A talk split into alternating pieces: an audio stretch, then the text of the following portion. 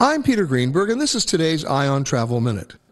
As summer traffic begins to build for overseas flights, it's important to know which international airports have the worst records for flight delays and cancellations. Let's start in North America, where a number of travelers like connecting through Toronto on European flights. Well, you might want to think again.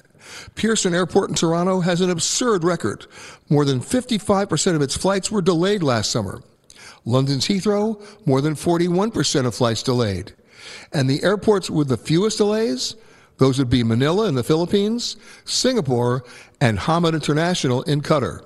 For more information, visit petergreenberg.com. I'm Peter Greenberg, and this is today's Eye on Travel Minute. If you're experiencing a spring hiring rush, then you need Indeed. Their powerful all-in-one hiring platform makes it easy to attract, interview, and hire candidates all in one place. Want to find your next great hire? Visit Indeed.com slash credit.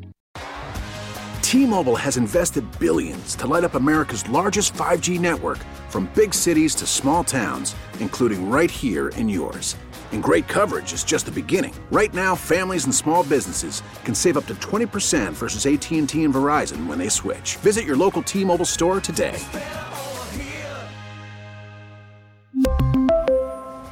Plan savings with 3 lines of T-Mobile Essentials versus comparable available plans. Plan features and taxes and fees may vary.